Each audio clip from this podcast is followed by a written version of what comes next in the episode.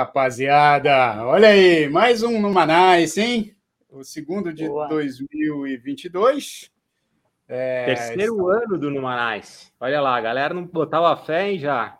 Estamos aí, rapaz. 2020, 2021, agora 2022 no Numanais. Firme e forte no ar, cada vez com um entrevistado melhor. Puxa vida, é isso aí. Estamos aqui eu, Paulinho Castilho e presidente Joe. Daqui a pouco o Felipe Gomes, acho que. Felipe Gomes está sempre fazendo alguma coisa às seis da tarde, né? Felipe Gomes está assim, enrolado para variar, né? Vamos ele está sempre, fazendo, ele tá sempre fazendo Mas, alguma galera, coisa que aqui, termina assim. Aqui é no Manice, aqui não tem essa, não. Para é. se quiser entrar, depois ele entra, né? Olha. Tá vendo? É tudo no Manaus aqui. Eu quero dar boa noite para o pessoal que está aqui no chat já. Já tem o Elton, a Vanessa. Ó, a Vanessa está falando que já, já caminho da escola das crianças. A Helena Ferreira está aqui também, a, a Maíra Silva Araújo. Tem, Boa, tem cara, sabe aí, é legal aqui, bicho? Porque cada um está num horário, né? Você vê, a Vanessa está indo pegar as crianças na escola, né? Aqui é. já são oito da noite em São Paulo, Exato. já seis da tarde, né? Isso. É, exatamente. Aqui, Manaus tem vários horários diferentes. Vários horários diferentes. Aí tá aqui, ó. Tem, tá chegando a galera, o Tony, a Donizete, a Mônica Oliveira, a Miriam Rala, Ângela Cruz. Está chegando aí um pessoal. E hoje, o seguinte, hoje é dia 18 de janeiro de 2022. Se você ainda não se inscreveu no nosso canal, inscreva-se, por favor. E convide os amigos. Nada, pessoal. Convença as, a, né? os familiares. A gente, a gente não está cobrando ainda, né, já? Para tá cobrando. Lá, não, né? Não, não. não gente. Tá de graça ainda, né? Ajuda a gente. Mas dá uma alegria para a gente quando vocês seguem, pessoal. Então, é verdade. Ajuda a galera de humanas. É, olha aí, ó, quem chegou. Ó. Chegou o cara que estava aí. Até entrou, Felipão. Você e viu? aí, eu fiquei meio confuso hoje, hein? Ah, ficou? É, né? ah, depois a gente fala dessas questões é. técnicas, Felipão. Não vai fazer que nosso público já está aqui. Ah, tá, tá, tá ao vivo? Já tá fala, vivo, galera já. do Manaus. boa, bicho, boa. Chegou a tempo. Não. Chegou a tempo de dar o boa noite, de falar para o pessoal se inscrever. Seguir o, o Instagram também, que é arroba Numanais. E hoje, Filipão, nós vamos falar aqui um assunto que eu acho que você vai curtir bastante, mano, porque eu sei que você gosta muito de shows e eventos. Eu gosto, eu, cara. Eu gosto também, eu gosto também. Faz tempo que eu não vou a um show grande, hein? Acho que tem cara, mais. Faz tempo também, Mel. Um ano, um ano, não, dois anos agora, né? É, para mim vai fazer dois anos já, viu, bicho? Eu era era para eu levar minha filha no show ah, da Bill, no show ah, da falar, Billie Eilish. É, desculpa, eu, eu me esqueci do show do Maroon 5 que foi agora há seis é meses verdade. aqui em Você foi agora só, no só, só, só esqueceu desse pequeno detalhe. Cara, desse, desse grupo pequenininho que está é, começando agora. Tal a gente discutir isso tudo com convidado aqui junto, hein? É melhor, hein? Ah, Vamos ter falar bom, sobre isso, né? Ô, Joe, faça as honras, já, já que você é grande amiga dele. Pô, eu também admiro muito, já, já o conheci, já troquei altas ideias com ele ali no Guarujá uma vez. Mas muito faça bem. as honras, por favor. Então a gente vai receber hoje um amigo muito querido. Ele é sócio da Live Pass e ele vai contar para a gente que é uma empresa que cuida das grandes turnês nacionais e internacionais que rolam aqui no Brasil. Ele vai falar um pouco sobre como que a gente vai passar por esse perrengue de não conseguir ir aos shows ou conseguir ir aos shows que vão rolar daqui para frente por causa dessa epidemia dentro da pandemia. Enfim, seja muito bem-vindo, Maurício Aires. Ah, olha ele. Olá, boa noite, boa noite, boa noite a todos. Obrigado pelo convite, antes de mais nada. É um prazer estar com vocês aqui, com a Joe, que é presidente Joe, né? Agora eu só vou te é. chamar assim, obviamente. E aqui, aqui e... é presidente, Maurício. e, enfim, eu não, não, conheço pessoalmente Felipe e Paulo. Eu fui até olhar, meu, o que, que esses caras fazem da vida? Porque eles vão ficar fazendo pergunta difícil. Vai que começa a me perguntar de criptomoeda, dele. Deixa eu dar uma estudada aí, porque o Jair, obviamente, já, já conheço, né? Já tive esse prazer. Então, antes de mais nada, eu só queria agradecer pelo, pelo convite mais uma vez. É um prazer estar aqui. Imagina, ainda, bem, ainda bem que você fez a lição de casa, Maurício, porque essa é, é, é, realmente a estrutura aqui do programa, né? O Jair é a figura pública, A Joe geralmente é quem convida a galera e eu e o Paulo, a gente entra para bagunçar tudo, porque vocês não sabem né, quem a gente é. Então, mas você, pelo jeito, você está preparado para a entrevista hoje. Ah, eu, eu tinha que estudar, na verdade, porque eu fui convidado para falar sobre shows internacionais, nacionais, que vai envolver um pouco o assunto música, junto com o Jair, né? Então, eu falei, pelo amor de Deus, é melhor eu ficar quieto e deixar o Jair falar. Mas, enfim, o convite está feito, então eu estudei um pouco para a prova para é isso. Então, Maurício, eu já vou, te, eu já vou começar te perguntando aqui é, o que, que você acha das criptomoedas? Não, não, estou brincando. tô brincando. Podemos falar disso também. É, não, eu queria saber se eu posso comprar ingresso de show com criptomoeda, né? Mas é depois verdade. eu pergunto aí. Vamos falar um pouco disso, né? viu? Vamos falar um pouco disso. Acho que não criptomoeda necessariamente, mas blockchain, né? Que é como protocolo e as NFTs estão aí invadindo é verdade. música. E a gente pode Isso é falar é um pouco disso também, é um tema bem, pô, bem interessante. Vai ser legal. Muito bom. Muito bom. Agora, pô, é, se você puder, Maurício, obviamente, começar falando da Live Pass. Né? O, o que, que faz a Live Pass para explicar aqui para o pessoal o que, que você é, tem feito aí com a Live Pass? Legal, bacana. Bom, a Live Pass ela é, acima de tudo, uma empresa de venda de ingressos, né, que trabalha é, conectada a uma produtora especializada em shows internacionais, que é a Move Concerts. Nós temos a mesma estrutura societária, mas a Live Pass como business é uma empresa de venda de ingressos.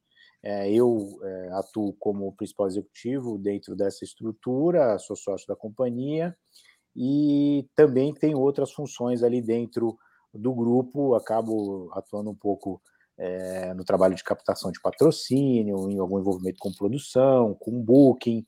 Como eu já estou aí há, há 20 anos no mercado de, de entretenimento ao vivo, acaba que eu, que eu me meto um pouco em tudo já, né? Mas a minha especialidade é o mercado de, de venda de ingressos e de tecnologia para eventos, mais especificamente, né? A minha formação é marketing, eu eu, eu, vindo do, eu trabalhava em banco antes. Aliás, eu estava revendo a entrevista do Tatola aqui, até para ver um pouco como era a dinâmica da, da entrevista. E, e, o Tatola começa falando que ele trabalhou em banco, né? No Banco Nacional. Eu fico imaginando é. o Tatola entrando no, na agência do Banco Nacional. Eu gostaria de ter filmado isso. Mas enfim, eu Mas também você, comecei. Você, você, começou em banco e rapidamente fugiu disso, né? Falou, não, não quero trabalhar nesse eu, eu comecei, eu comecei em banco também. É cara. É verdade. O primeiro é verdade. trabalho foi no, no Citibank. Eu também eu tenho background de marketing também, Maurício. Ah, Mas eu comecei minha carreira em banco também. É, eu fui Pode parar lá. por acaso no entretenimento, é, porque na verdade eu trabalhava é, especificamente no banco Fiat na época, aí o banco foi comprado pelo Itaú, aí eu ia trabalhar no Itaú, eu cheguei lá, não gostei do que eu vi, é, falei, nossa, acho que eu vou dar uma mudada, né? Era muito novo, não tinha filho, não era casado, não tinha responsabilidade nenhuma na vida. Aí comecei a participar de processos seletivos para encurtar a conversa, fui chamado para uma entrevista no, no no Credit Card Hall e achei que, pô, erraram, não sou eu, não tenho nada a ver, nunca trabalhei com isso, mas era exatamente essa a ideia, era trabalhar com é, alguém que não tivesse experiência na área, porque eles precisavam é, rever processos, queriam uma pessoa sem vícios, e eu, por acaso, era o cara que estava passando na frente.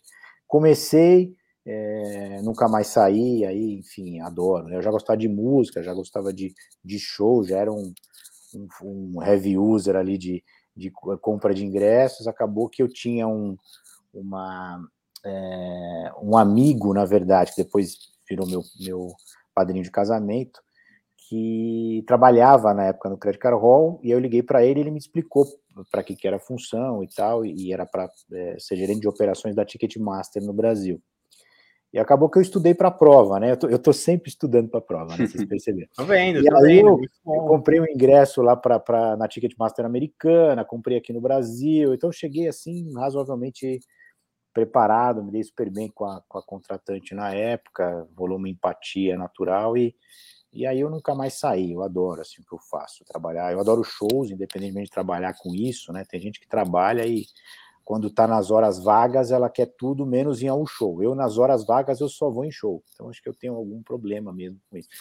Mas, enfim, é, encurtando Mas... a conversa, é, é, é, a Live Pass é uma, é uma etiqueteira, vamos dizer assim, né, um termo é, de mercado e, e, eu atuo na área não só especificamente em venda de ingressos e tecnologia, mas também patrocínios, um pouco de booking e produção. Né? Já, hoje eu me meto em tudo, na verdade.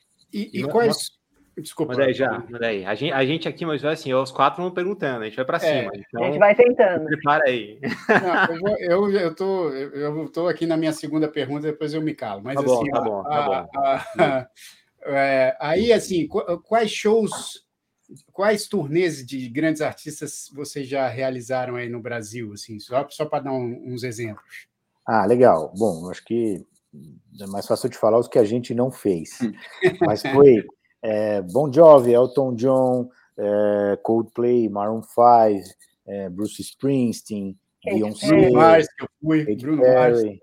Guns N' é, Roses, Bruno Mars, que você foi, é, Guns N' Roses, Green Day, mais Green Day, acho que assim a gente já fez Shakira, e os menores também, né? Bandas um pouco menores, né? A gente não faz só coisas muito grandes, não. Shows em casa de espetáculo para para 3 mil, 5 mil pessoas, a gente também faz. Então, é, bastante bastante gente, assim, a gente já, já passou. Ainda não fiz o YouTube, ainda não fiz o Rolling Stone, já fui nos shows, mas como produção própria, a gente ainda não fez aqui, aqui no Brasil. Mas Ô Maurício, é... fala, fala uma coisa, e tem uma. Eu, eu adoro show também, né? E tem e rola um, é, não é nem boato, né? Mas a gente ouve que é, o Brasil é um dos países mais caros para as bandas internacionais é, tocarem, né? É, e por isso isso acaba refletindo um pouco no preço do final dos ingressos, mas parece que tem uma porrada de seguro que você tem que fazer com equipamento, e o Brasil é um país. Mas tem algumas bandas que estão sempre indo, né?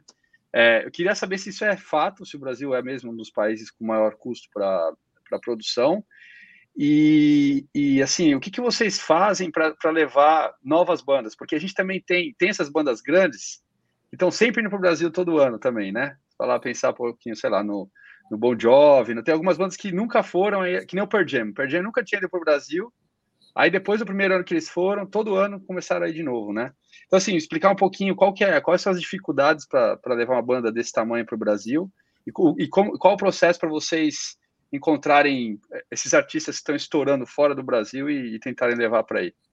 Legal. Primeiro, é, eu acho que o, o, o, custo de produção no Brasil, bem como a, a viabilidade de, de, realizar esses eventos aqui, já foi muito pior do que é hoje. Né? Quando é, a América do Sul ainda não era uma rota comum das turnês, isso era bem mais difícil, aí você ainda tinha o impacto do, do câmbio, né? O dólar, sempre essa coisinha instável, né? O cachê ele é precificado muitas vezes em dólar, é, o euro, então você tinha um impacto direto no principal custo, que é o custo do cachê, né? À medida que os artistas passaram a ter como sua principal fonte de receita é, as turnês e não necessariamente a venda de música, né, com algumas exceções, é, os shows ficaram melhores como produto de entretenimento e ficaram os artistas é, com um olho um pouco maior sobre essa fonte de receita. Isso melhorou a experiência para o consumidor e, ao mesmo tempo, tornou o, o, o, a principal fonte receita, de receita do artista. Então,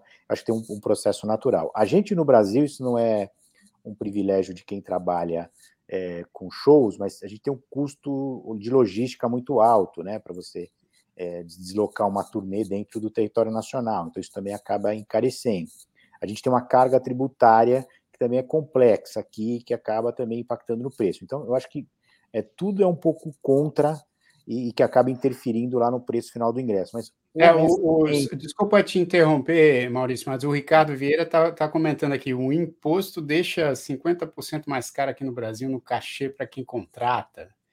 É, olha, olha que, que, comentário importante aí do Ricardo, né? Então ele tem toda a razão. Mas, honestamente, assim, apesar de tudo isso, considerando todas essas variáveis, cara, tem uma máxima em economia: quem define preço é mercado, né?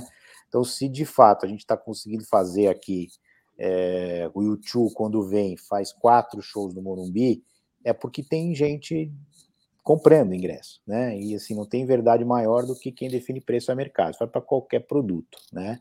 Então, ah, é, é ainda uma realidade, os ingressos aqui são mais caros? Ainda são, mas eu acho que é um gap muito menor do que era há um tempo atrás. Sua segunda pergunta foi sobre é, artistas não tão grandes, né? É, artistas menores ou que estão naquele ponto de virada ali. Na verdade, a gente conseguiu fazer isso algumas vezes com alguns artistas é, importantes. É, vou usar aqui o próprio Maroon 5, Coldplay é, e Ed Sheeran, que hoje são artistas gigantes. A gente fez show do Coldplay no Via Funchal, vocês devem lembrar que é uma, uma casa que nem existe mais, era um show para 4 mil pessoas, né? O Maroon 5 também fizemos lá no, no Via Funchal, ainda quando ele lanç, tinha lançado o segundo álbum, que era uma banda ainda pop, meio que ia pro soul ali, né? Não era essa, essa explosão de banda pop que se tornou, a gente fez. O Ed Sheeran é um caso incrível, porque eh, a gente fez, a gente comprou um show dele para fazer no Espaço das Américas, que é uma casa para 8 mil pessoas, a gente achava que ia vender 5 mil ingressos. No meio desse caminho, ele explodiu, ainda no segundo disco, né, que veio um hit e ele explodiu. A gente acabou fazendo é, três shows, era para fazer um só, viraram três. É, e aí, quando a gente foi fazer a segunda turnê dele, é, a gente também antecipadamente acreditou que era um show de estádio, e ele veio, lançou o álbum X, que veio com Shape of You e outros hits que explodiram, e ele mudou de patamar, né? Então ele passou a ser um artista de estádio. Então, o, o, nosso êxito também depende muito da capacidade de identificar esse ponto de virada do artista, né? Que é uma, uma questão muito complexa, né? Porque envolve não só o momento que ele está de carreira, mas a capacidade que ele tem de produzir um álbum é, de qualidade, o momento da vida dele, em que mercados ele vai se posicionar, qual é a presença dele nas redes sociais, como é que ele está no YouTube, qual é o engajamento. Hoje é muito dado, né? É muita variável que você vai usar para entender o momento daquele artista e decidir trazê-lo para cá ou não com maior ou menor risco. E além de tudo isso, existe uma diferença entre o tamanho e a visibilidade do artista e o quanto as pessoas estão dispostas a desembolsar dinheiro para comprar um ingresso caro para ir no show dele. Né? Isso são coisas totalmente diferentes. Às vezes você curte o cara, você gosta, mas na hora que você faz conta, ah, legal, acho bacana ouvir aqui no Spotify, mas na hora de pôr a mão no bolso e comprar, é diferente. Né? Então, Sim, você... Mas, Maurício, eu estou com uma, com uma dúvida aqui. Porque é, qual que é o papel? Você falou, é uma etiqueteira, né? Mas é assim, até dar um passo para trás, o que, que é né, a, a, etiqueteira e qual que é o papel dela nisso tudo, né? Então, a formação de preço do ingresso, a contratação do artista, o cara vem para cá sabendo que vai, ele, ele toma o risco de venda de ingresso ou não. Então, é uma coisa que eu tenho muita curiosidade também de saber. Ah, legal, boa pergunta. A gente hoje, Paulo, é, como empresa de venda de ingressos, está muito mais é, auxiliando as produtoras com informação é, de uma base histórica sobre esses artistas que já vieram ou, é, ou possam é, onde a gente possa encontrar dados de artistas similares que já fizeram alguma experiência aqui no Brasil. Então, numa primeira fase, a gente é fonte de consulta para dado, dado de todo tipo, né? Para você, ah, sei lá, é, eu gosto de usar um exemplo do Steve Wonder. Né? Se você fizer uma pergunta, vou fazer um show do Steve Wonder, o show é em pé ou é sentado? Se eu fizer, se eu fizer essa pergunta aqui, para nós cinco, provavelmente alguns vão falar em pé e outros vão falar sentado. Né? É, e talvez seja híbrido. Eu, eu sou da turma do em pé, porque eu vou dançar a beça. Pois é, né? Mas talvez um determinado público pense naquela veia mais romântica, queira um, um iscão na mesa, sentado. Né? Legal né? também, vai.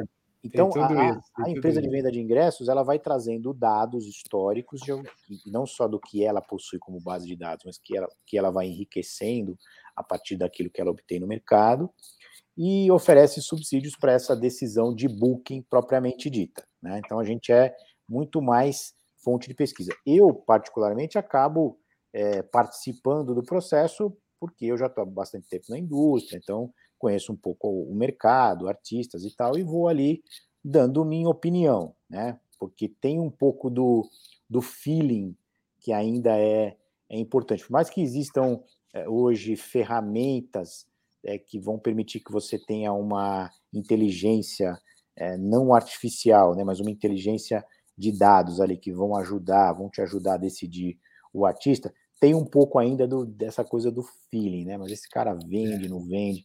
E aí tem empresários aqui no Brasil que, que são craques nisso e construíram essa história ao longo do tempo. Então, a etiqueteira tem esse papel inicial, Paulo, de, de ser o, é, o elemento. É, e aí depois ela vende o ingresso e aí você retroalimenta essa base e a partir daí mas, você cria. Mas aí é, aí, aí é outra dúvida que eu tenho. Então você tem esse papel inicial, né? Quer dizer, você tem uma. consegue ajudar com dados, com, com, com uma visão de mercado, você dá esse, esse, essa, essa visão para quem, para a produtora que está trazendo o, o, artista, e aí, ah, puta, não, não deu muito certo. O cara vem, você coloca ele num estádio, era um cara de, de ginásio, é, não vende.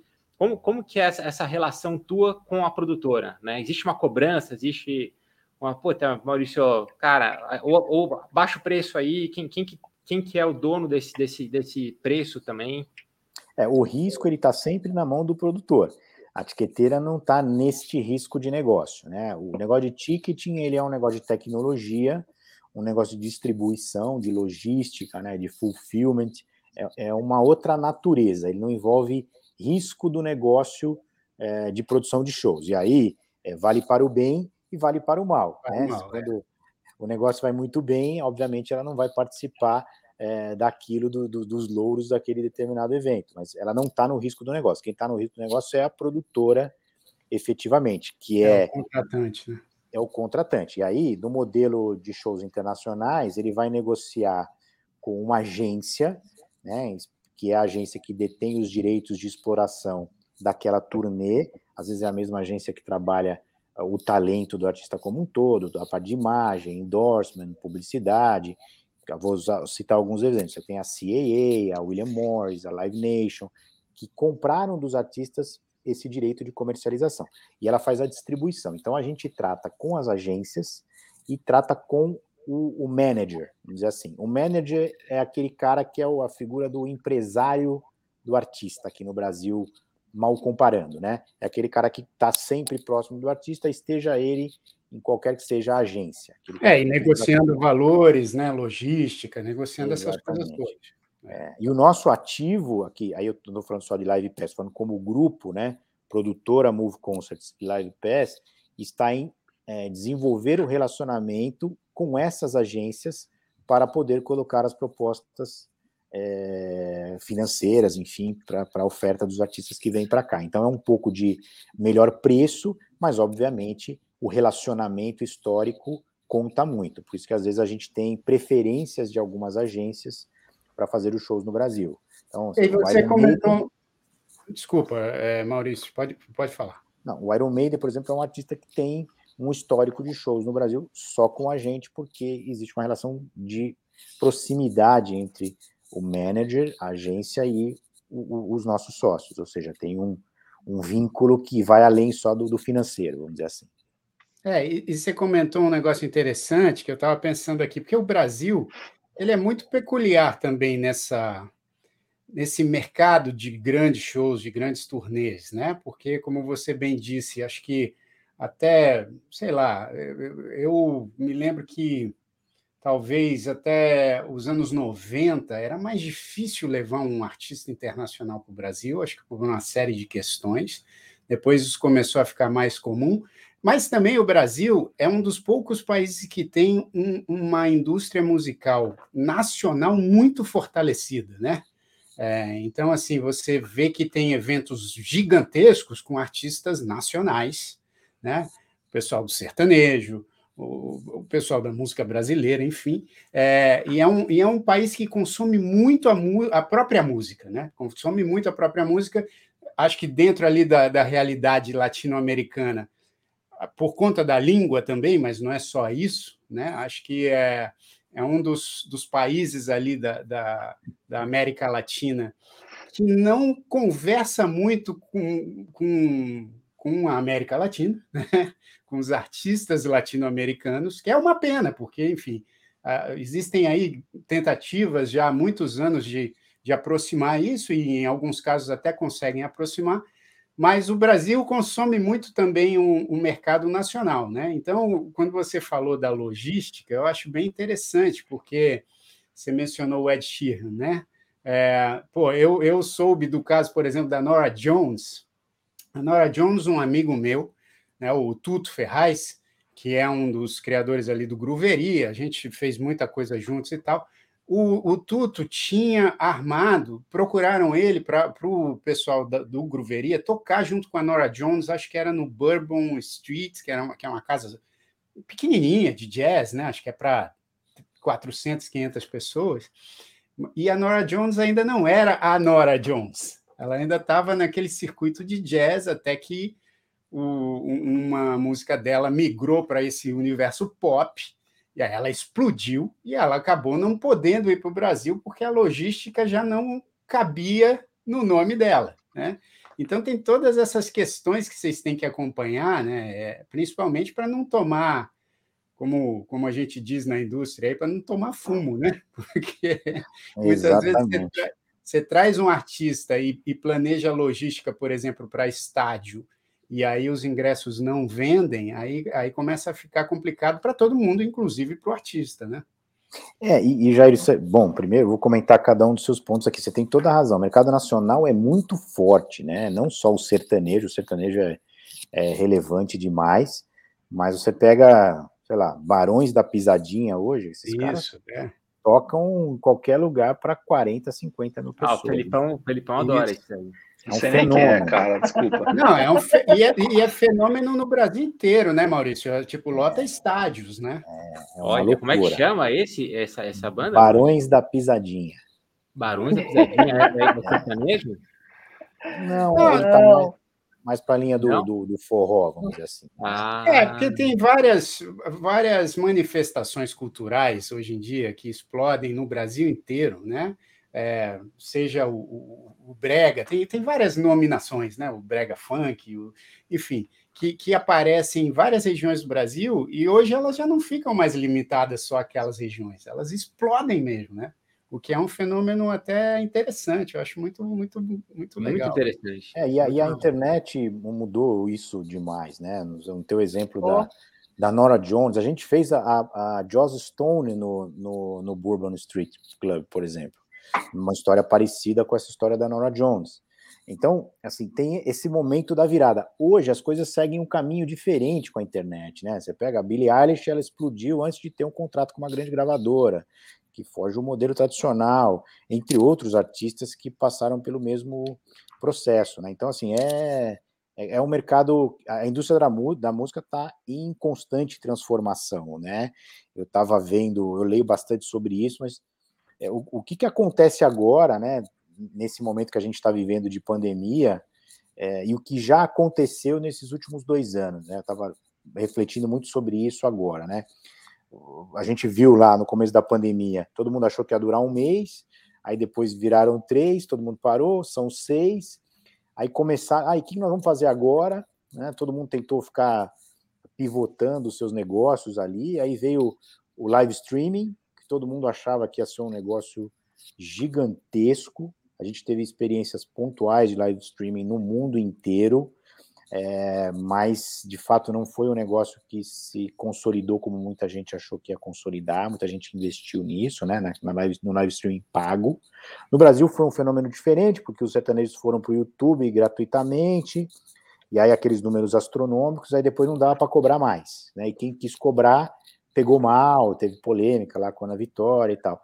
Mas no mundo você teve duas, três, quatro iniciativas bem sucedidas, né? O, o próprio o BTS fez um show lá para 700 mil pessoas, é, assim foram números astronômicos, mas nem todo mundo fez, né? E aí depois ah vai voltar, então vai ser um modelo híbrido agora, vai ser sempre presencial é, e também não, não se desenhou assim. Aí começaram as experiências com é, realidade virtual, realidade aumentada, assim, é cases até legais, né? O, o, próprio Travis Scott lá, que, que fez um show dentro de um game lá no, no Fortnite, Isso. Marshmallow, é, experiências com realidade aumentada. Eu acho que abriu um pouco a mente das pessoas para isso, é, vieram experiências legais, mas acima de tudo veio uma grande certeza, que sim, nada, absolutamente nada, substitui a experiência de show ao vivo pessoas querem essa energia, querem a reunião,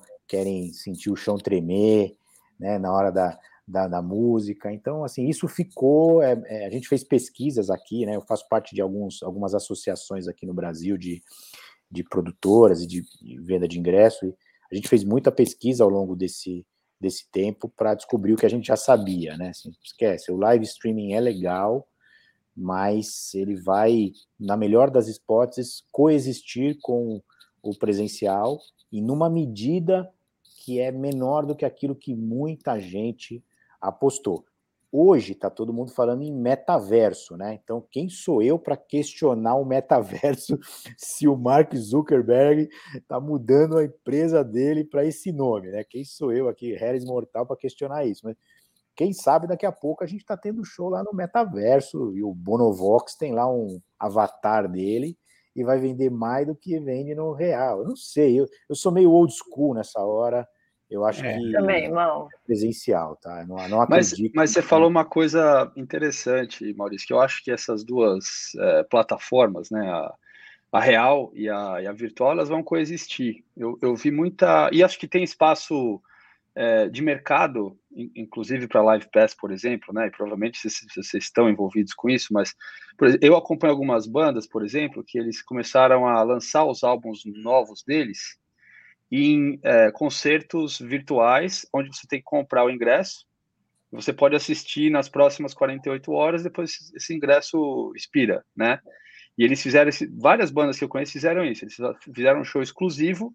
Então eles foram para um, uma locação completamente é, é, diferente, assim. Os caras foram para o meio do, do deserto do Atacama e aí gravaram lá, tocando ao vivo, né? O álbum inteiro, na sequência inteira das músicas e usaram isso como uma plataforma de lançamento para o álbum, vendendo ingresso para a galera assistir virtualmente.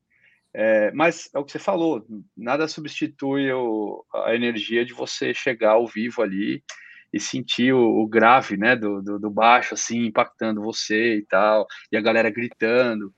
É, mas, mas eu acho que tem um monte de oportunidade é. legal também nesse mundo, nesse mundo digital para gente... explorar comercialmente, né? E a gente estava falando aqui algumas semanas, né, Filipão, sobre o metaverso, Maurício. A gente. Porque, puxa vida, já é uma certa realidade, né? Porque teve aquele cara que comprou, que quis comprar no metaverso. A... Ele quis ser vizinho do Snoop Dogg no metaverso e gastou uma Mas grana. O, o, metaverso, acho que uma outra. O metaverso, cara, não tem novidade nenhuma. O metaverso, lembra do Second Life? É, é a mesma coisa. É, o, é a mesma avatar. coisa. O, meta, sabe o que é o metaverso? É uma estratégia do Facebook para mudar o nome de Facebook para Metaverse, porque ninguém curte Facebook mais. É, essa, essa é a verdade, cara. Não, é uma, é uma roupagem, né, Felipão? O cara foi lá é. fez um pacotezinho, é. deu uma, deu uma Não, mas, mas, é assim, isso, já, já tinha, né? Mas, Filipão, eu acho que assim, o que o Maurício está falando, por exemplo, do Bonovox tem um avatar lá e de repente o YouTube fazer um show exclusivo no metaverso, eu acho que isso é, é diferente do que a gente estava acostumado no, no, Second Life. Não é muito, não, cara. No Second Life eu lembro que algumas marcas de carro, por exemplo, começaram a fazer concessionária exclusiva no metaverso para você fazer um teste no, no, Second Life, você fazer um test drive do carro. Não, eu entendo. E a galera pagava para isso, né? Mas você entende que o consumo é diferente, porque aí você, você vai ter um carro, um carrinho lá de joguinho no teu, no teu Second Life. Agora, se você convence o YouTube a fazer um show exclusivo no metaverso, aí você atrai uma galera que não está muito afim de ficar comprando carrinho lá. Só que você atrai uma galera que quer ver o show do YouTube. Né? Então, assim, acho que é. Acho que existe uma possibilidade que, obviamente, a gente não vai ter tempo de ficar falando muito aqui sobre metaverso, sobre NFT e tal. Acho que até porque tem, tem coisas que o Maurício. Eu estou curioso para saber quais foram as, as piores experiências internacionais que ele teve, mas daqui a pouco. As piores e as melhores também, né? Não vamos só puxar Legal. as piores. Vamos falar. Acho que, acho que tem que falar da, das melhores também, porque tem muito artista legal, bacana, bom de trabalhar e tal. Mas, a, a, mas eu quero antes só puxar aqui uma pergunta que a, a Maíra fez, que é relacionada com isso que a gente estava falando agora, é, Mauricião, que ela pergunta como é que ficaram, como é que ficou esse negócio das grandes turnês na pandemia? Você estava falando um pouco das lives e tal, mas dos shows presenciais, assim, quando eles começaram a voltar, agora tiveram que parar de novo e tal. Como é que, como é que foi essa logística aí para todo mundo na pandemia? Ah, legal. É, a gente, num, num primeiro momento, os shows que estavam já com datas marcadas e agendadas, eles foram é, adiados e a gente conseguiu no mercado uma negociação com é, o governo, o Estado, e uma medida provisória que depois se converteu em lei, onde dava às produções o direito de não ter a obrigação de devolver o dinheiro caso ela adiasse o show. Isso fez uma significativa diferença para o mercado, porque é, muitas empresas quebrariam, né? Então, o dinheiro do consumidor está lá, está preservado, ele tem o direito ao ingresso, é, bastava adiar para que ele acontecesse até 31 de dezembro de 2022. Né? Isso foi um movimento. Se por acaso a produtora não tiver mais condições de fazer aquele show, porque o artista não quer mais fazer, morreu ou desistiu da turnê, ela é obrigada a devolver em dinheiro ou em crédito para que ele utilize num outro evento. Então, isso ajudou muito o mercado a se manter vivo.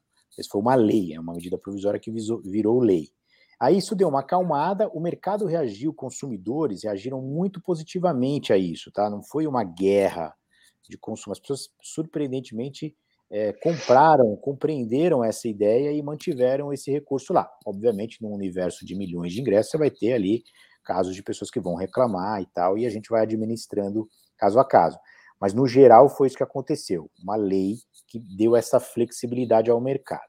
Aí, num segundo momento, vieram os protocolos, né? Então, também uma iniciativa das associações com Estado, Estado entenda município, Estado federal, de criar os protocolos para cada região, né? Usar máscara, distanciamento social, essas regras de negócio, qual é o distanciamento para show sentado, show em pé, qual é a capacidade permitida para um show, e aí a gente foi junto com os órgãos governamentais construindo essas políticas para que pouco a pouco o mercado pudesse ir retomando. E a gente foi é, reconquistando essa confiança do consumidor à medida em que a pandemia foi atenuando, até que a gente estava ali por volta de novembro de 2021, a última pesquisa que a Abrap fez, que é a principal associação de produtores aqui do Brasil, assim, estava com índices de 80% de segurança de ir a um show em outubro de 2021. Porque os números de, de pandemia tinham caído lá embaixo mesmo, né, no chão, e a, a expectativa era muito boa. Depois disso veio a Omicron, veio a influenza, e a gente, como disse a Joe, ficou com uma epidemia dentro da pandemia. É ruim, mas a sensação que eu tenho, fora esse momento de crise que a gente vive agora, eu não vou aqui entrar no mérito discutir vacina ou não vacina, não é o meu papel, mas a ideia essencial é que, mesmo com a Omicron do jeito que está, com uma taxa de mortalidade mais baixa, a gente sente que as pessoas querem sair de casa, ninguém aguenta mais. Então, essa volta, assim que a, que a, a pandemia der uma acalmada, assim, vai ser muito mais rápido rápida essa retomada do que foi mas, antes. Maurício, só, só, uma, só, uma, só uma dúvida. Você chegou, os, os shows chegaram a, a, a, voltar a ter show em estádio, ginásio? Eu não acompanhei isso no Brasil. Shows Chegou. nacionais, sim, aconteceram, com capacidade reduzida na maioria dos casos, mas eu, por exemplo, fui num show do Nando Reis aqui no Espaço das Américas com 100% de capacidade, era um show sentado, mas o show 100% de capacidade estava sold out o show, quer dizer, sucesso total. É, obviamente... As pessoas estão ávidas, né, Mauricinho? As pessoas estão, tipo, rezando para ir a shows, né? Malucas, malucas. É uma expectativa. Tem uma demanda reprimida gigantesca. É. Tanto é que você, se você pegar a venda de ingressos do Lola Palusa ou de todos os shows que nós mesmos anunciamos é, pós-Covid, tudo vende muito rápido, porque existe uma demanda reprimida é, forte aí. Obviamente, a gente também vai ter daqui para frente um impacto na economia que vai talvez diminuir o poder de compra do brasileiro, a crise aí importante também, né? Então a gente não sabe em que medida isso vai afetar é, esse, esse nosso produto, porque as pessoas precisam pôr comida na mesa primeiro, né? Tem outras coisas mais importantes mas eh, não há dúvida de que essa demanda existe, e, e acho que o desafio maior é que, olhando para os shows internacionais, que é o nosso caso, existe uma, uma agenda que esses artistas precisam entregar de shows que eles não fizeram lá desde 2020. É, né? isso, então, então a, a, o grande desafio para 2022 e 2023 é equalizar essa agenda. Imagina, sei lá, o, o Coldplay. O Coldplay tinha uma agenda para 2020 que ele não entregou, então quando ele voltar, ele vai priorizar essa agenda dele. Então tem uma, uma sequência cronológica que naturalmente vai empurrar a América do Sul um pouco mais para o final da fila, é, pensando em turnês. Quando a gente fala em festivais, Lollapalooza, Rock in Rio, Rock in isso Rio. já está bucado, já vai acontecer e esses festivais estão tão excepcionais com, né, com artistas grandes como é, Coldplay, Justin Bieber, Iron Maiden, Dua Lipa, Foo Fighters, quer dizer, os festivais estão incríveis do ponto de vista de line-up, né? Não, isso, a gente não sente isso, mas turnês nós vamos ter menos shows em 22 sim, porque esses artistas têm que ir ajustando essa agenda deles e pagando esses shows até chegar a nossa vez. Então, a, nossa expectativa aqui é de que essa retomada com força mesmo só aconteça a partir de 2023, não em 22. Cara, mas sabe que tem um ponto, já que você, você falou aí, que pô, é muito verdade sobre os artistas latino-americanos, né? Que a gente tem pouco acesso, conhece pouco, mas eu acho que, assim, depois que a, o pessoal começou a ver muito, muita coisa no YouTube, no Spotify, e uma, uma, uma música vai levando a outra, eu já tenho uns três artistas latino-americanos que eu curto agora. Assim, nunca Sim. conheceria. É, artistas quem, novos. Quem são, quem são Paulo? Você, você se incomoda em. Cara, ah, aquele querido, querido. como eu gosto, que eu, que, eu, que eu vou falar, que eu acho que é legal, Filipão, se você devia dar uma olhada, chama Camila Galhardo. É, você acha que eu deveria dar uma olhada? É uma, é uma, não, você não vai gostar, não vai ter estilo de música.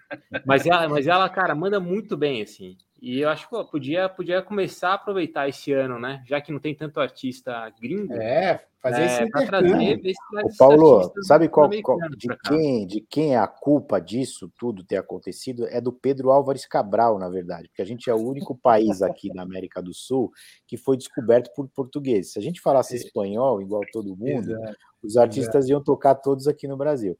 É, é uma brincadeira, mas essa é a verdade. Ah, é. São raros os artistas é, que tiveram uma carreira muito bem sucedida aqui, né? Talvez você olhar para o passado lá, a Shakira, Julio Iglesias, o Alejandro Sanz, né? É. Thalia, lembra da Thalia? É, é, é já menor um pouquinho, né? Mas assim, são raros os casos, né? Você vai para uma coisa mais é, é, ligada à MPB, você vai ter lá um um, Fito Paes, né, artistas que de alguma maneira é, fizeram um trabalho legal aqui, mas assim, é, é pouca gente, né? E, e é muito legal, é, é, muito forte esse mercado.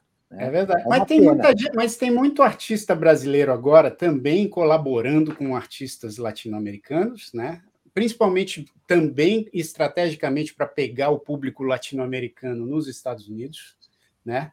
E, e, eu acho que isso que o Paulinho falou também, Maurício, tem acho que tem uma implicação para o negócio de vocês, porque é, é, talvez logisticamente fique muito mais fácil, por exemplo, trazer um artista da Argentina, né, do que do que trazer um, um, uma. Agora, nesse momento, estou falando da pandemia, né? Você é, fazer esse intercâmbio com, com a Argentina, com o Uruguai, com Venezuela, enfim. E eu acho que tem uma questão geracional, porque as minhas filhas de 10 e 14 anos, elas, é, há bem pouco tempo, né, antes da pandemia, mas há bem pouco tempo, a gente viu uns fenômenos de séries, né, de séries de Netflix e, e outros, outros canais de streaming, que eram grupos musicais, né, basicamente, é, de, de, séries argentinas ou de séries de outros países da América Latina que foram fazer show no Brasil e lotado, né? E, e, e, acho que agora com o YouTube, com o Spotify, com o TikTok principalmente, né? Porque isso também transformou a indústria musical de uma maneira muito intensa. Hoje, hoje só um detalhe. Hoje eu estava falando com a minha filha mais velha no carro e ela tinha me mostrado uns vídeos do TikTok e eu achei super legal. Falei, cara, vocês, vocês estão fazendo cada conteúdo, essa geração, né? Tipo, faz umas edições que você, o Paulinho também sabe bem, a Joe, a, a, o Felipe. Aí, aí a gente, eu falei para ela assim, pô, eu fui falar para ela assim: parabéns pelos conteúdos. Essa geração de vocês vai ser uma geração que vai lidar muito bem com conteúdo audiovisual. Eu ia falar isso para ela, né? Aí quando eu falei assim, ó, parabéns porque essa geração de vocês, ela, ela me cortou e falou assim: essa, essa minha geração não vai ter mais ninguém famoso, porque vai ser todo mundo famoso. Olha lá. Capaz. É capaz, porque fica todo mundo se autopromovendo, né? Aí a gente comentando fala assim, ó, no futuro o anônimo vai ser, vai ser o cara mais insensado na rua, porque vai ser o cara que ninguém vai pedir autógrafo, porque é o único cara que ninguém nunca viu. Esse cara, né? é verdade, é o contrário, né? Quem é esse cara que eu nunca vi? Ele não tem uma vida o, digital. Mancho, né? eu queria, voltando a, a Live Pass, né? É, e, e eu, eu, sou o cara mais ligado a, a dinheiro aqui no. É, eu tô achando que o Paulinho está querendo investir nesse mercado, viu? Não, é que eu, tá precisando de um. né? Eu, eu, também, eu também comecei minha carreira em banco, Maurício, então eu, eu, eu gosto disso aí. Começou e continuou. Né? Mas eu, eu. Não, eu queria entender assim. O, então, o único, a única receita né, da, da, da tiqueteira, da, da Live Pass, da Ticketmaster, é, é, é o FII de, de transação, é isso?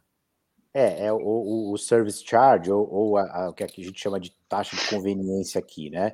Isso, uhum. isso no modelo de negócio tradicional, mas se você, você que é um cara, então, de, de, de, de tecnologia e, e, financeiro, você vai entender, a gente vive, não é diferente das outras indústrias, um processo de transformação digital, né? Eu, eu venho de uma época onde o ingresso era físico, impresso, né? Hoje esse ingresso não existe mais, então peguei todas as eras, a era da online, mobile, né? E agora a gente está migrando aí já. Cara, mas você sabe que você, você falou da, do, do, ingresso físico, né? Eu lembrei, pô, como era. Eu adorava o jogo de futebol, né? Era aquela fila duas horas para comprar ingresso, né? Não existe mais zero é de ingresso físico. É né? muito raro, né? É muito raro isso acontecer. A fila é online. É, é, é no online, hoje a fila é mesmo virtual, né? Ela existe. E aí, depois eh, dessa era mobile veio já era mais do mercado descentralizado. Eu gosto de usar o exemplo do, do tênis. Né? Quando você quer comprar um tênis, você vai lá no Google, coloca o modelo do tênis que você vai comprar e aparecem diferentes vendedores, né? Desde o Mercado Livre, a Netshoes, a Amazon, e tá todo mundo vendendo o mesmo tênis, ou seja, o mesmo item, o mesmo código de barra, né? E tanto faz quem vende. O ingresso, com o ingresso não funciona assim ainda. Ainda você tem uma etiqueteira que detém o direito de exclusividade.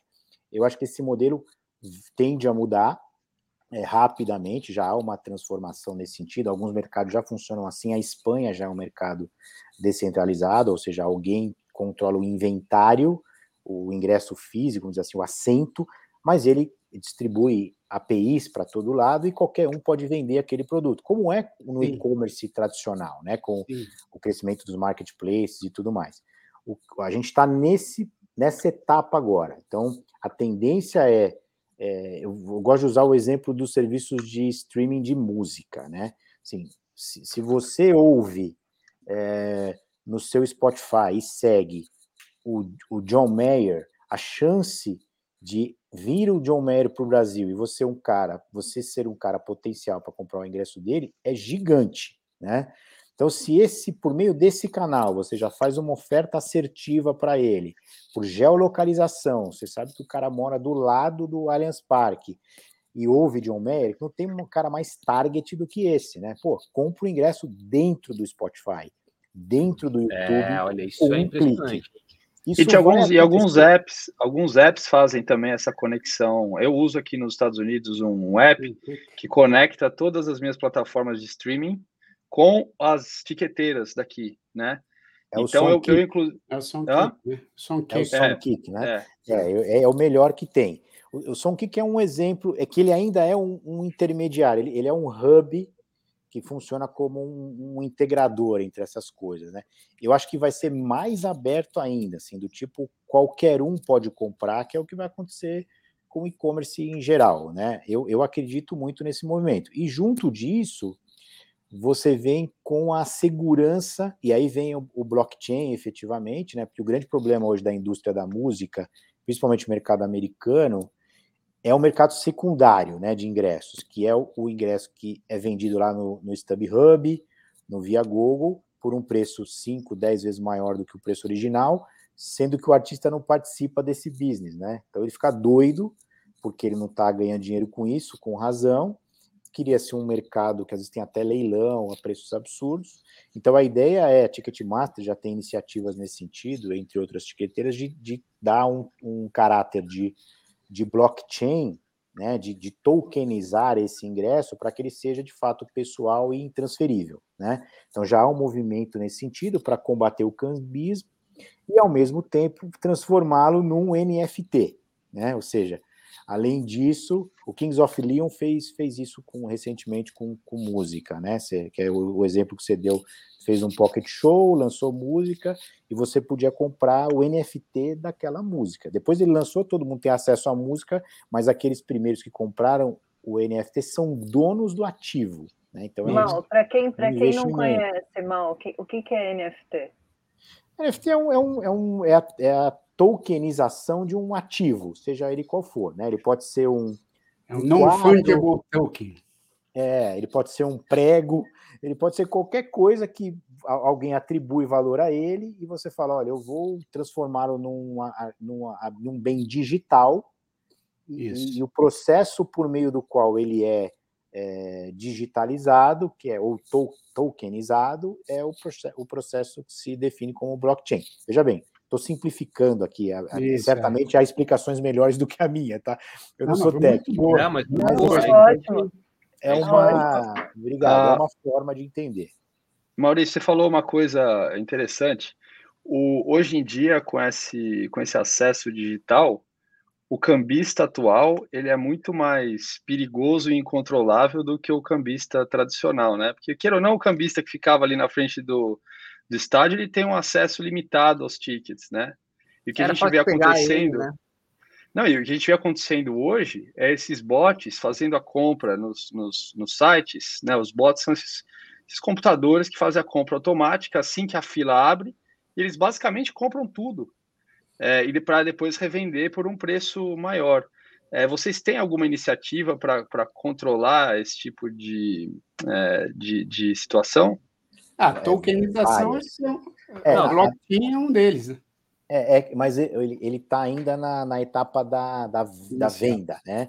O cara está comprando o ingresso. Nesse momento, hoje, para você combater os, os, robôs ou os bots, você precisa investir em segurança de transação, né? Então, hoje você tem vários recursos para fazer isso, é, técnicos, é, desde o, aquele famoso é, reCAPTCHA lá, que é aquele negócio é. chato que aparece, clique não nas sou, imagens que são semáforos.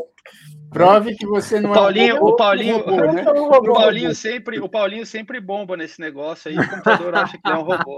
Aquela, quantos semáforos você vê nessa imagem? O Paulinho nunca Cara, passa, né, Paulinho? Não, é, tem você pode fazer rápido. Peraí, peraí, não, não, deixa, é. deixa eu me defender. Tem uns que são difíceis mesmo, Felipão. O cara fala, fala o semáforo, eu olho pra cara, cadê o semáforo? Aí aqueles, ah, o que você não sabe se é um C, se é um E, porque tem um corte, é, tem um 8. Esses são um... piores, cara. Ih, cara. Acho é. que eu vou, vou ser reprovado nessa. Acho que eu sou um robô, né? Robô, acho que eu sou um robô. É, mas olha, a tecnologia é, pa, para o mal, ela evolui tão rapidamente, se não melhor, do que aquela para o bem, né? Então, assim, é o, o tempo assim, inteiro. Né?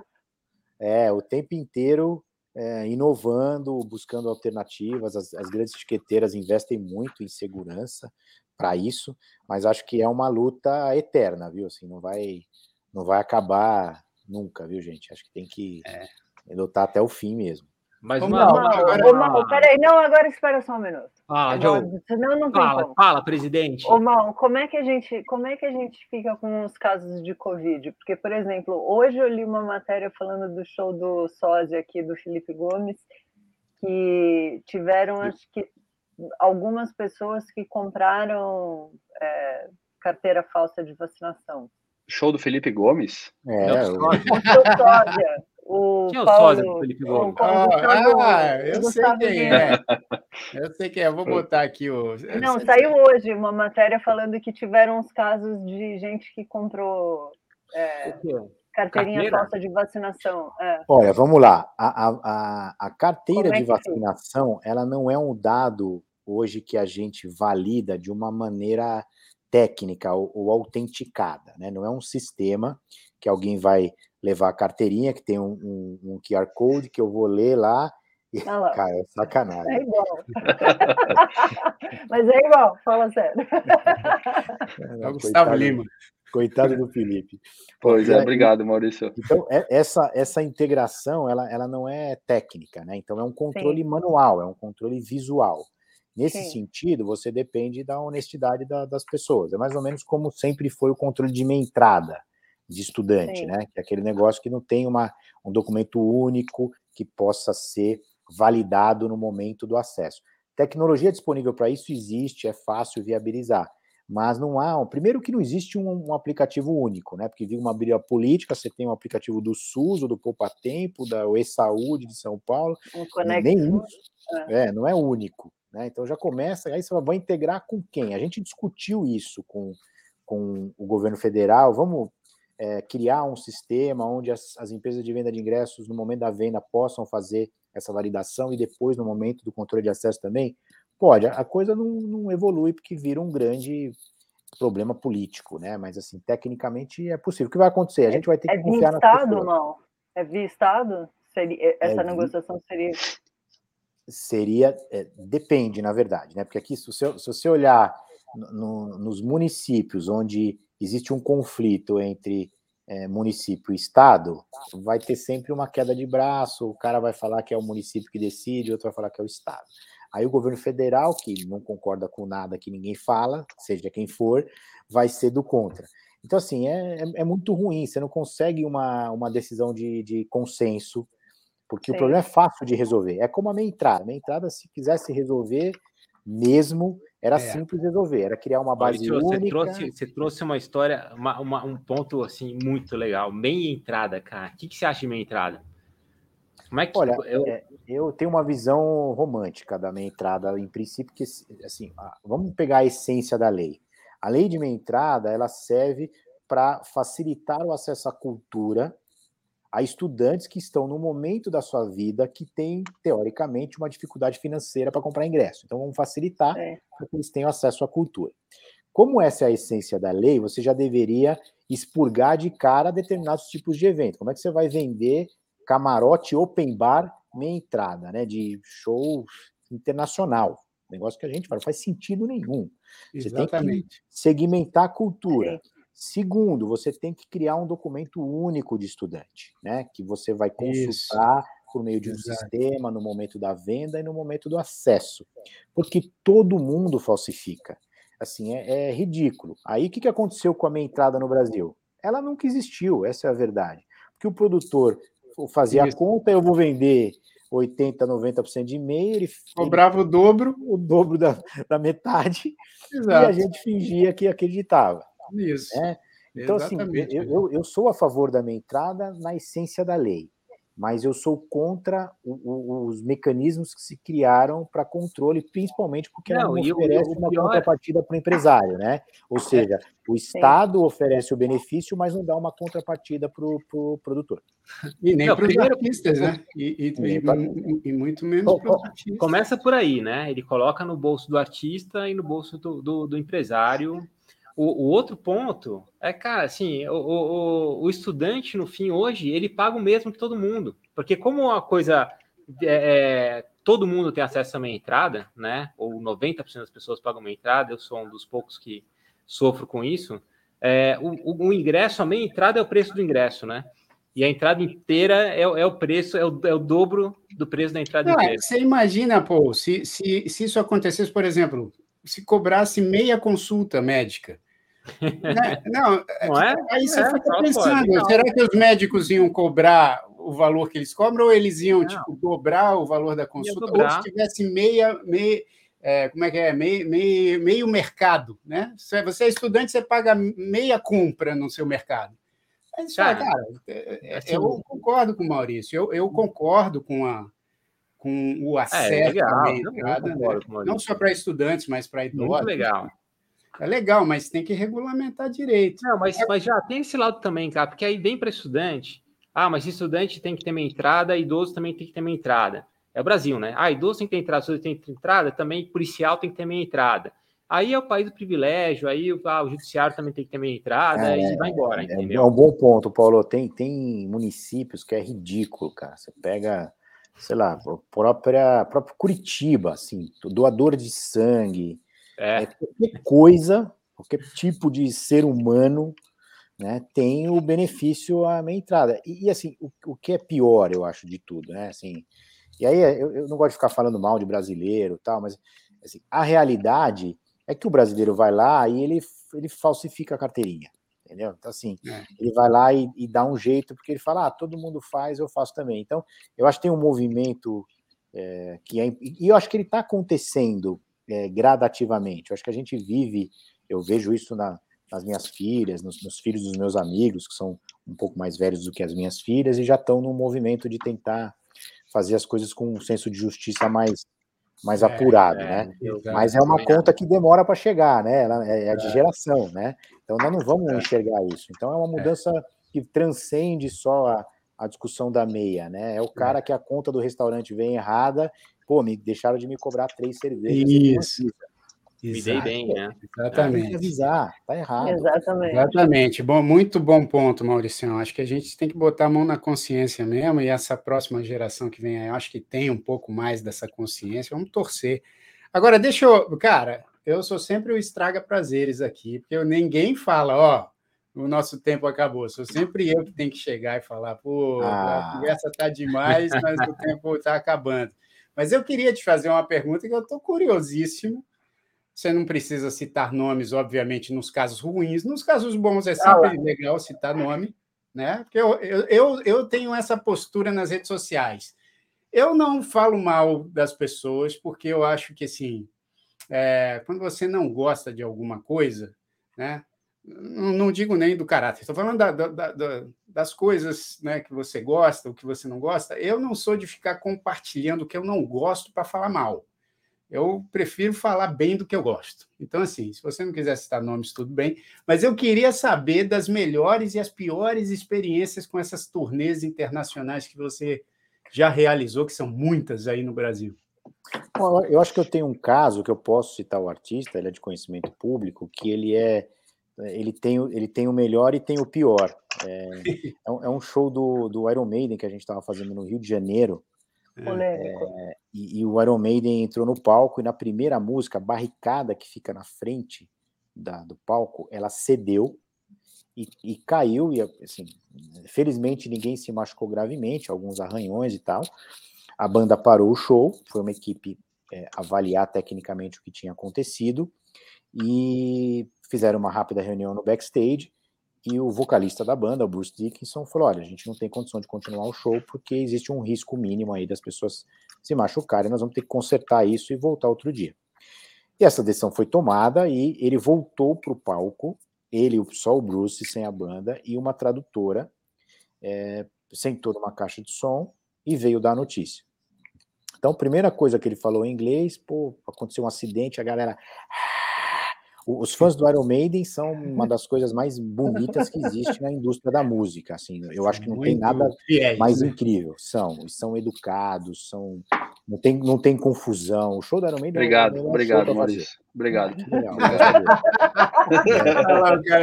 Gustavo ah, Lima é. Iron Maiden, foi, Iron Maiden foi a primeira banda que eu ouvi, cara. Eu tinha seis anos de idade quando eu ouvi o primeiro disco do Iron Maiden, nunca mais parei de ouvir. Pronto. Então você sabe eu do ficava que eu assustado só com as capas. Com as capas, as capas me davam medo, mas eu, Mas aí o, o Bruce explicou a situação, a gente não vai poder seguir com o show hoje, aí a tradutora falava em português, todo mundo vaiava a tradutora. E aí, Coitado. enfim, definiu-se da seguinte maneira: olha, é, nós vamos sair embora e o show fica remarcado para amanhã. Imagina o que é uma casa. Esse show foi na, na, na, no Rio de Janeiro, na Arena lá da Barra, hoje chamada GNS Arena, e a gente teve que dar essa notícia e as pessoas tiveram que sair. Enfim, uma frustração gigantesca, com medo das pessoas ficarem violentas, se machucarem. Assim, é um momento extremamente crítico para a gente. É, felizmente, isso aconteceu de uma maneira tranquila. Algumas pessoas ficaram porque começaram a reclamar, eu quero meu dinheiro de volta, porque eu, eu comprei a passagem, eu comprei a hospedagem, teve uma crise Sim. ali que a gente precisou administrar caso a caso. É, atendemos essas pessoas, É, no dia seguinte, a banda voltou. Eu acho que foi a, a barricada mais segura da indústria da, do entretenimento. É... É, eles deviam ter tomado um esporro também, né? Da... Não, foi, foi assim, uma barricada. Por trás a banda ficou muito, muito chateada, né? Porque, poxa, isso é um problema técnico e tal, e foi terrível, né? Do ponto de vista da relação com o artista e a agência e a casa, né? E aí a gente, no dia seguinte, estava lá de novo. O que aconteceu? A banda entrou, tocou a primeira música novamente, e ao final da primeira música ela parou, o Bruce Dickinson pediu para acender a luz, sentou na mesma caixa que ele tinha sentado no dia antes, chamou a mesma tradutora que ele tinha chamado no dia antes, e ele falou: Olha, eu queria agradecer, porque a gente teve 95% de adesão, 5% das pessoas não puderam ir. É, queria agradecer que vocês vieram. É, foi uma experiência terrível para a gente. Eu, assim, eu não dormi essa noite. A gente tem muito respeito por vocês. Que bom que vocês estão aqui. É, a gente o Iron Maiden ele é conhecido por ter um set list das turnês que não muda. Ele entra às 9 horas pontualmente, toca as músicas é, exatamente na sequência daquela turnê e vai embora. Assim, é uma banda britânica que entra na hora, toca preciso e vai embora. Nesse dia ele falou: Olha, a gente vai fazer um show diferente hoje. Era um, era um show que tinha 2 horas e 15 de duração. É, eles tocaram por mais de três horas. Eles olhavam para as pessoas e deixavam as pessoas pedir música, assim, coisa que, que nunca faz. E, e, nesse momento em que ele pôs a caixa, ele falou, é, agradeceu por as, pelas pessoas terem voltado, pediu desculpa, falou: hoje vocês vão assistir um dos melhores shows que a gente já fez na vida. Que demais! Então, então eu gosto dessa história porque ela vai do melhor para o pior, mas ela só ilustra é, uma coisa que para mim foi uma, uma aprendizagem gigante, assim, é, é por isso que o Iron Maiden é o Iron Maiden. É, né? A música é boa, a banda é legal, é, tudo é, é, bacana, mas assim, a atitude da banda numa hora dessa, né, de reconhecer que havia um problema grave, que ela não podia comprometer, a exposição do artista de ir para a linha de frente, dar a cara para bater. Só tinha uma pessoa no mundo que podia fazer aquele papel de dar notícia ruim era o Bruce Dickinson. Ninguém mais é, podia fazer aquilo. Isso. E no dia seguinte ele chega lá, ele podia fazer um choque e ir embora, mas não, ele reconheceu, ele agradeceu, ele fez um show incrível. Eu tenho um funcionário que tem tatuagem do, do, do Ed na perna. Assim, o cara chorava no show, chorava. Eu tô até, eu tô, emocionado, eu tô arrepiado aqui é, de ouvir Assim, eu, eu, eu tava lá né, nos dois dias, então eu apanhei na véspera, eu tomei tapa na cara na, no dia anterior.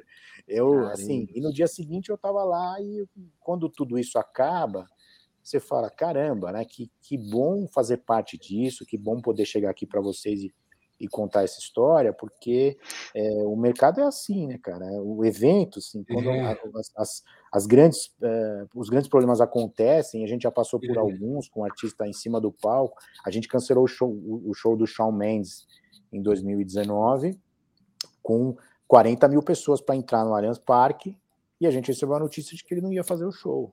Como é que você resolve isso? Entendeu? lá, é. com, com, crianças. Minhas filhas estavam lá para tirar foto com ele, foram embora chorando. É, e você tem que chamar, assim, vou dar a notícia lá fora, que tipo de repercussão isso pode ter para o público? São crianças, né? Tem que tomar cuidado, então você tem que chamar a polícia, tem que mobilizar, tem que fazer isso por partes, tem que ser cuidador. Então, é muita responsabilidade, né? E é a gente verdade. tem esse cuidado ao mesmo tempo em que sabe que o, o nosso trabalho tem uma importância social, cultural, Sim, né? Assim, eu tenho ah, um privilégio. Que... Desculpa, Desculpa. Só, só, vou, só vou fazer um parênteses, porque vale a pena a história, porque eu, você falou dessa responsabilidade, e às vezes essas coisas acabam se tornando marcantes, né? O meu pai, ele, ele me contava uma história que foi marcante assim na carreira dele, porque foi um dos poucos shows onde ele chegou no local do evento, era o interior de algum estado no Brasil aí, aí era uma festa grande, né, que a prefeitura estava envolvida, então era uma festa aberta e tal. Quando ele chegou lá, Maurício, o, não tinha nada, não tinha equipamento de som, não tinha nada. A empresa só contratou o meu pai e a banda mas não contratou som, não contratou nada. Aí, quando eles chegaram lá, a praça da cidade estava lotada também de gente, era um evento, E aí né, o, o, pessoal da produção do meu pai chegou e viu, falou, pô, mas como é que vai ter o show aí se não tem nada? Tem, tinha um 3 em 1, assim, na, na, do lado do palco. ah, não dá para ligar nesse 3 em 1? Não dá, pô, não tem como fazer o show assim, não sei o quê, não, não dá, não tem como. Aí veio um pessoal que eu acho que era ligado à prefeitura, sei lá, ou aos organizadores do evento, falou assim, cara, Jair, se você não entrar aí, não der as caras, tipo, o pessoal vai quebrar aí as coisas todas porque eles estão te esperando e tal. Aí meu pai falou: não, fica tranquilo, fica tranquilo. Aí ele falou assim: tinha uns policiais do lado ali tentando controlar a situação. Ele falou assim: meu filho, você tem aquele negócio, aquele, aquele megafone? Tem um megafone? Aí o, o, policial trouxe o megafone, meu pai subiu no palco, todo mundo, Jair, não sei o que. Aí ele pegou e ligou o megafone e falou: pessoal, é o seguinte, não tem som aqui para fazer o um show para vocês, mas eu vou cantar uma musiquinha aqui para vocês. Tristeza, Cantou duas músicas no megafone, a galera pô, veio ao delírio. Pô, a festa foi melhor do que o que estava combinado. É, a, a, a, história é, é, melhor do que talvez teria sido um show, né? É incrível. Né? Exato. Né? Vira, vira coisa marcante. Mas, pô, Maurício, você, ó, eu os caras brincam comigo aqui que eu fico falando isso para todo entrevistado. E eu falo mesmo, mas para você. Porque é o seguinte: você vai ter que voltar para falar mais sobre esses é, É verdade.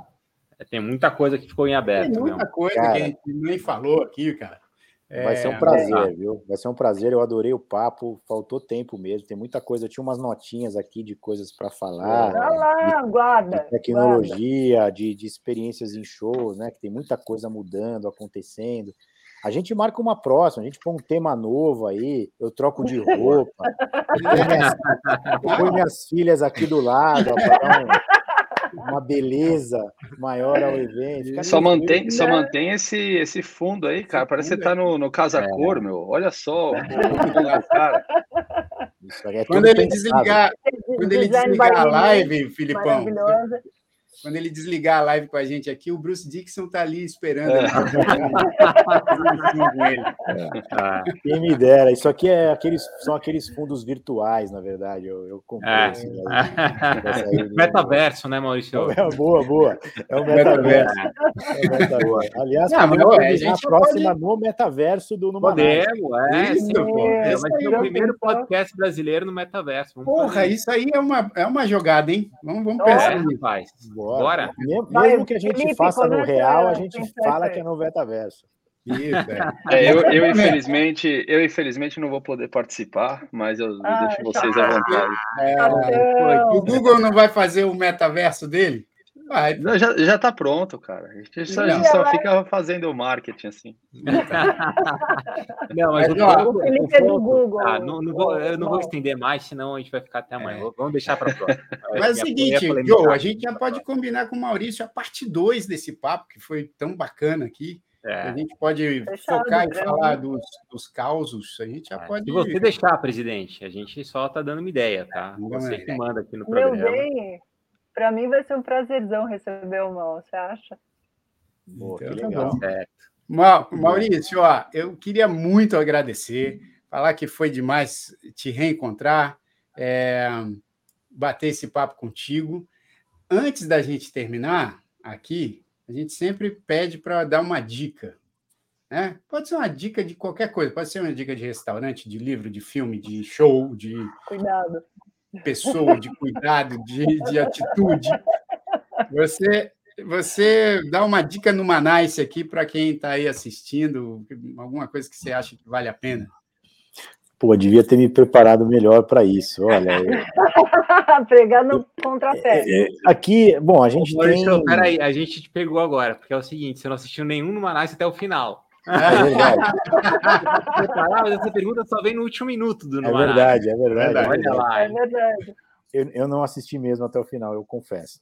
Mas olha, eu, eu diria, vou fazer um, um, um merchan aqui, né? A gente tem, é, para quem gosta aí, na época, a gente tem um, dois shows à venda que são bem legais, e eu queria convidar as pessoas para é, comprarem ingressos do show do Ahá, que a gente vai fazer Ajuda. aqui. Uma turnê. Olha que beleza. Ahá é animal, cara. É, é animal, é Ahá. uma banda que está muito bem ao vivo, né? Assim, tem os- muitos hits. É, a gente abriu já duas datas em São Paulo aqui, está muito próximo de um sold out. Vai é ser uma onde? turnê Maio? no, América, no Espaço das Américas. Ah, tá. né, duas datas e a gente faz Salvador, Curitiba, Recife, Rio de Janeiro, outras cidades.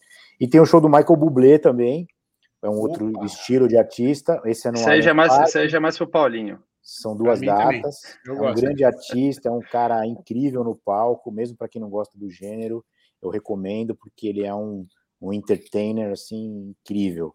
É um cara que é gigante lá fora, né? Aqui no Brasil também tem um público importante, não é à toa que a gente está fazendo dois shows no Allianz Parque dele. Então, o convite é, se você não conhece muito bem esses artistas, é, faça isso, né? E Dá uma estudada, dá uma oportunidade para eles, né? A gente faz muito isso em festival, né? Festival você olha lá o line-up, você conhece três caras, aí tem outros sete que você não conhece. Pô, deixa eu conhecer esses caras, ouvir três, quatro É. músicas, você acaba expandindo aí o seu, o seu Ah, leque, né? Então, Mas é esses, esses dois shows são geniais. E, e, assim, para comprar, entra lá na Live Pass, é isso?